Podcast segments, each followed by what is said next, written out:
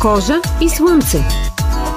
Подкаст на Българското национално радио за ползите и вредите от слънчевите лъчи, за последиците от продължителното излагане на слънце при различни заболявания, за взаимодействието на кожата с увелъчите. С мен Гергана Хрищева. Водещ дерматолог е гост в този епизод на Кожа и Слънце. Това е доцент Иван Богданов. Той има над 16 години опит, като последните 12 от тях са в Токуда болница, където се утвърждава като предпочитан от пациентите дерматолог, извършва специализирани консултации за деца и за възрастни. От 2010 година е част от екипа на клиниката по дерматология и венерология в Токуда болница.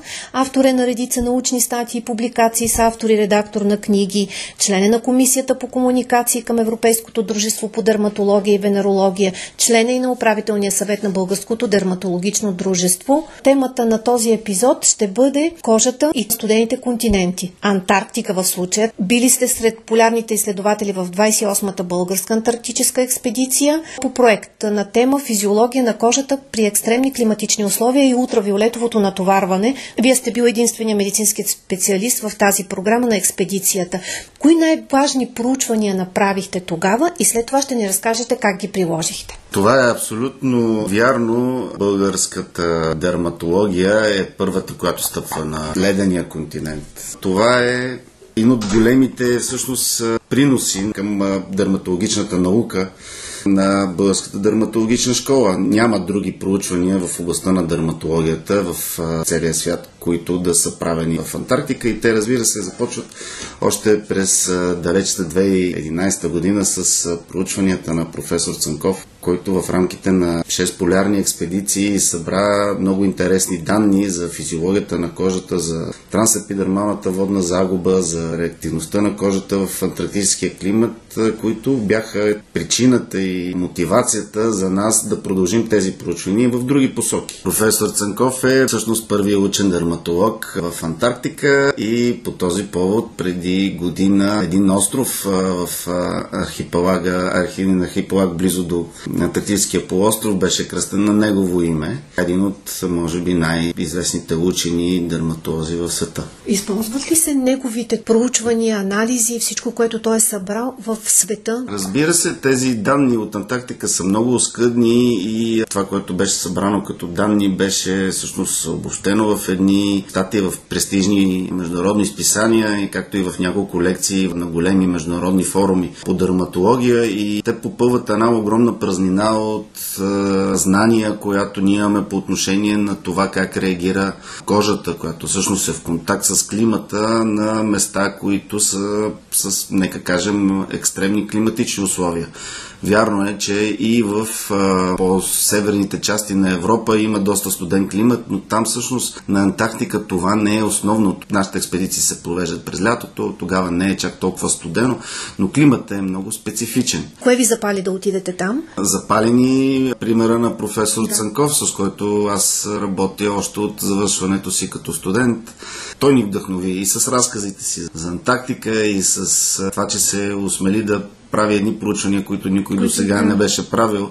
Другото е, че имахме възможност да кандидатстваме за проект към Министерство на образованието и науката, който спечелихме за това да изследваме не само бариерната функция на кожата, което всъщност е пряко продължение на изследванията на професор Цанков, но също така да направим едни много интересни проучвания, свързани с ултравиолетовата радиация и дозата, която всеки от работещите на базата и най-вече тези, които работят на открито, получават като обща доза по време на тяхната работа и всъщност получихме доста интересни данни, които показват, че някои от работниците, които имахме възможност за по-дълго време да изследваме на базата, са получили за един месец доза ултравиолетова радиация, която хора, които работят на открито в подобни проучвания в Европа, примерно в Дания, получават за две години.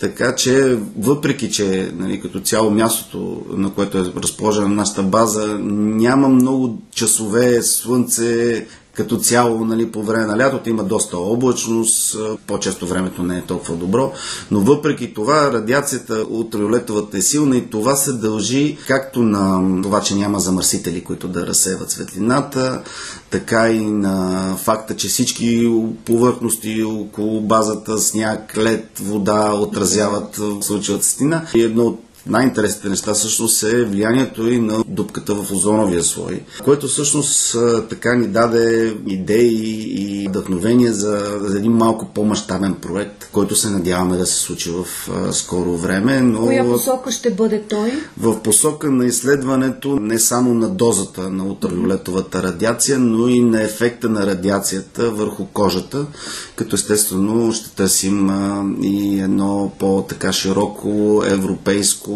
партньорство и дори с колеги от Съединените Американски щати, за да можем да проведем едно с съвременна техника проучване на ефектите от ултравиолетовата радиация върху кожата. Това кога смятате, че може да стане след година? Това е само проект и... на етап на предварителни разговори все още, но е една наша мечта. А какви препоръки дадохте на работещите там? Хората да пазят кожата си.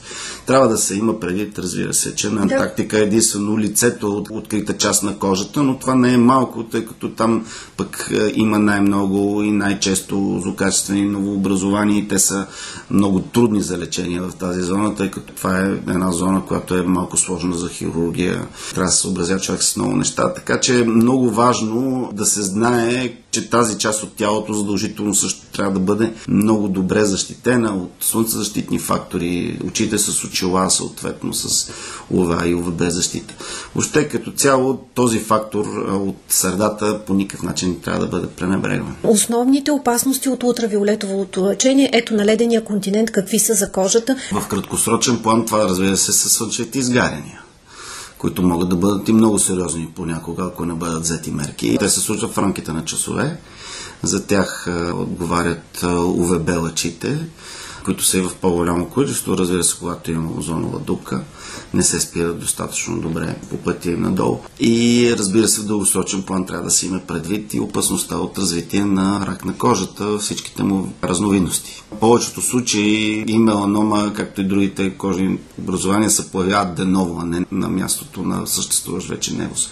Така че да, тези, които са с повече бенки, трябва много да внимават, но и тези, които нямат много бенки, също не са застраховани от такъв проблем. А по време на вашето проучване, дали имахте някакви данни относно озоновата дупка? Няколко пъти я споменахме, mm-hmm. а последните години сякаш спрехме да говорим за нея. Да, защото има данни, че тя се свива, но такава пък се отваря на Северния полюс, което пък ни касае нас много по-пряко, тъй като сме в Северното полукълбо. Така че за нас още по-важно е в момента да знаем повече за това какви са влиянията. Разбира се, в Австралия много години такива проучвания се провеждат и всъщност част от апаратурата, която ползваме е новозеландска. Нали? Хора, които имат огромен опит в това отношение вече. Изследването на озоновата дупка и Информацията, която имаме за нея е свързана с едни доклади, които излизат всяка година или веднъж на две години, които касаят разпространението на озоновата дупка и нейните годишни вариации, защото тя не само, че намалява и се увеличава в зависимост от сезона, тя се и премества. Предполагам, възосновата както на въздействието на Слънцето, така и на други климатични фактори, но е факт е, че тя се премества и точно когато са правени част от проучванията, тя е била доста по-разпространена към Антарктическия полуостров, в близо до който се намира и нашата база. Но бъдещите ни планове за проучване са свързани с много по-сериозно обвързване с тези данни, с проучванията, които се правят точно в областта на действието на тази озонова дупка. Има ли връзка между кожа и влажност и тази ултравиолетова светлина? Тя не е конкретно в момента обект на нашите проучвания. Разбира се, че възможността е изключително сериозна там. Много е влажно, постоянно вали във всякакви агрегатни форми. Идва водата като солена вода от морето, като дъжд, като, като сняг, като лед. Това е част от проучванията, които правим в момента. Този проект, който в момента изпълняваме на Антарктика и той е свързан най-вече с кожната микрофлора, с така наречената микробиота или още термина микробиом, който стана доста... Влезе модерен в момента, да, да, модерен е, но всъщност... на чревно здраве на всичко. Да, но да. всъщност той касае по-скоро съвкупността от геномите на съответните микроорганизми, но така или иначе то е нещо уникално, по-уникално отколкото пръстовите отпечатъци за всеки един човек и има различна структура на различните места по кожата и тази структура може да се промени под влиянието на средата, външната и тази, която е на самата кожа. Затова нашето проучване изследва не само микробиома, който ние изследваме чрез така модерните напоследък PCR изследвания, тъй като те са най-точни. И там, също, се... и там се ползват точно така, за да се определи вида на микробиона в съответната зона и преди и след излагането на съответния климат. Но също така изследваме и средата, в която се развива климата. Колко е влажна кожата, каква е трансепидермалната водна загуба, както и бариерната функция на кожата. Това е изключително важно. Това за какво ще ви бъде важно? Антарктика ще бъде един континент, който за добро или за лошо ще бъде все по-посещаван. Надявам се, поне за сега, това да бъде само от учени, нали? защото това е едно недокоснато от човека място, което би било много добре да остане такова. Едно е да го пипне учения с своите деликатни Внимание, да, пръсти, желайки да не наруши естествения баланс на природата на съответното място, за да може да го наблюдава и да го изучава. Друго е, когато се появят а, тълпи туристи и започнат да. А, да газат, да събират сувенири. За добро и за лошо, това ще е един континент, който ще бъде обект на интерес а, много в следващите години и все повече хора ще отидат там да работят или евентуално нали, дори на посещение така с цел туризъм. За тях е важно да знаят какви предпазни средства трябва да ползват, когато посещават това място, с какво могат да се сблъскат, с какви проблеми като цяло могат да се сблъскат. И това е една от основните цели да можем да кажем какво се случва с кожата и съответно как ние да бъдем максимално полезни на всички тези, които те първо ще пътуват с това те да запазят здравето на своята кожа, дори в условията на тропически климат. Доцент Богданов, като казвате, изследваме микробиома на кожата, може ли да се окаже, че тези ваши изследвания в бъдеще могат да бъдат много от полза на криминолозите? Ако няма пръстов отпечатък. Да, по принцип, вероятно. Може би дори някъде в света да се ползва вече такова знание. Вероятно. Аз би го обърнал малко по в друга посока и според мен е много по-интересно, отколкото това дали ще се ползва в криминологията, е как такива едни проучвания биха могли да бъдат използвани в помощ на тези, които те първа ще откриват и ще изследват и ще населяват пустинни светове и въобще нямам предвид само на Земята тъй като знаем, че Антарктика се използва като място, което се счита за едно от най-добрите места за подготовка на хората, които евентуално един ден ще тръгнат на мисията към Марс, тъй като подобно на Марс това е една студена пустиня. Мисля, че много от нашите проучвания, както самите хора, които ще отидат един ден там, трябва да носят скафандри, така и на антарктиците много често им се налага да слагат тези костюми, които да ги пазат от студената вода. И това е само един пример за нещата, които могат евентуално да бъдат интересни за проучване в тази посока в бъдеще. Но съм сигурен, че много от нещата, които ние изследваме там, включително колегите, които се занимават с биология, с микробиология и проучват примерно микроорганизми, които живеят в изключително студена среда и въпреки това оцеляват. Това ще е изключително полезна информация един ден. Дай Боже, някои от нашите проучвания също да бъдат от полза за такива ни мисии в бъдеще. Условията на полярната, примерно, зима са много сходни с това, което те ще се сблъскат на тази планета. Както и по отношение на изолацията, така и по отношение на екипировка и въобще всичко, което се налага да се мисли, когато се гледа към един далечен свят. Много ви благодаря. Водещ дерматолог беше гост в този епизод на Кожа и Слънце, доцент Иван Богданов от Токода болница София. Чухте епизод от Кожа и Слънце. Подкаста може да слушате на binar.bg, в SoundCloud, Spotify, Google Podcast и Apple Podcast. Присъединете се и към общността ни във Viber, BNR Подкасти.